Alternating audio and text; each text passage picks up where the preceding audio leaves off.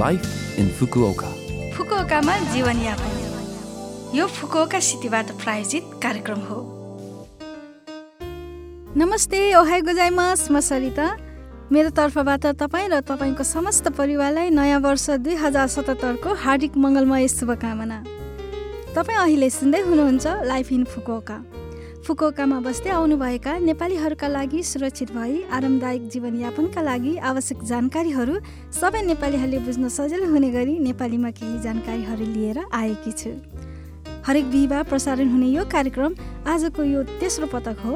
तपाईँलाई अहिलेसम्मको हाम्रो यो कार्यक्रम कस्तो लागिरहेको छ? आशा छ यस कार्यक्रम मार्फत तपाईँले उपयोगी जानकारीहरू पाउने हुनुहुन्छ होला। यदि तपाईँको समय मिले मिलेन वा सुन्न पाउनु भएन भने पनि हाम्रो पोडकास्टमा गएर तपाईँको मिल्ने समयमा सुन्न वा ब्लगबाट पनि यो कार्यक्रमको बारेमा जानकारी पाउन सक्नुहुनेछ। लभ एफएमको होम पेजमा गएर लाइफ इन फुकुकाको पेजमा हेर्नुहोला। आजको यो कार्यक्रममा सबैको मन मस्तिष्कमा घुमिरहेको विषय कोरोना भाइरसको सङ्क्रमणबाट बस्ने सम्बन्धी जानकारी रहेको छ। फुकुकामा जीवनयापन तपाईँहरूले सुन्नु नै भयो होला। फुकुओका प्रान्तलाई अप्रिल सातमा आपतकालीन क्षेत्र भनेर घोषित गरिएको छ। फुकुओकाको गभर्नरले सबै बासिन्दालाई मे छ बुधबारसम्म अनावश्यक रूपमा बाहिर नजानको लागि आग्रह गर्नुभएको छ। यसका साथै मुख्यतया तिनवटा कुराहरूको बारे जानकारी लिनु र व्यवहारमा ल्याउनु पनि अत्यन्तै आवश्यक छ। ती कुराहरू हुन् पहिलो त हावा आवत जावत कम हुने बन्द कोठामा नबस्नुहोस् दोस्रो भिडभाडका ठाउँहरूमा नजानुहोस् त्यस्तै कसैसँग पनि सम्पर्कमा आउँदा वा कुराकानी गर्दा दूरी बनाउनुहोस्। यी कुराहरू ध्यानमा राखेर कोरोना भाइरसलाई फैलिन नदिन कुनै पनि कार्यक्रम वा ठुलो जमघट आदिमा सहभागी नहुनुहोस्। आपतकालीन भन्नाले सहर नाकाबन्दी पटक्कै होइन।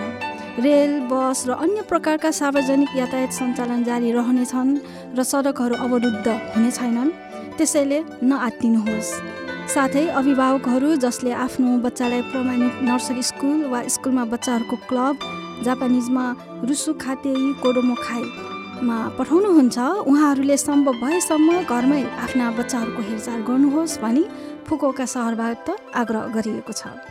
अधिक जानकारीको लागि कृपया वेबसाइटहरू मार्फत फुकोका प्रान्त र फुकोका सहरले निकालेका जानकारीहरू अन्य लिँदै गर्नुहोस्।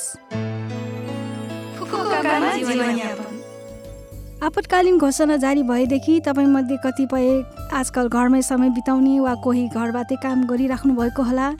यस्तो अवस्थामा तपाईँ सोच्दै हुनुहुन्छ होला कि नजिकैको पार्कमा जान ठिक होला कि नहोला?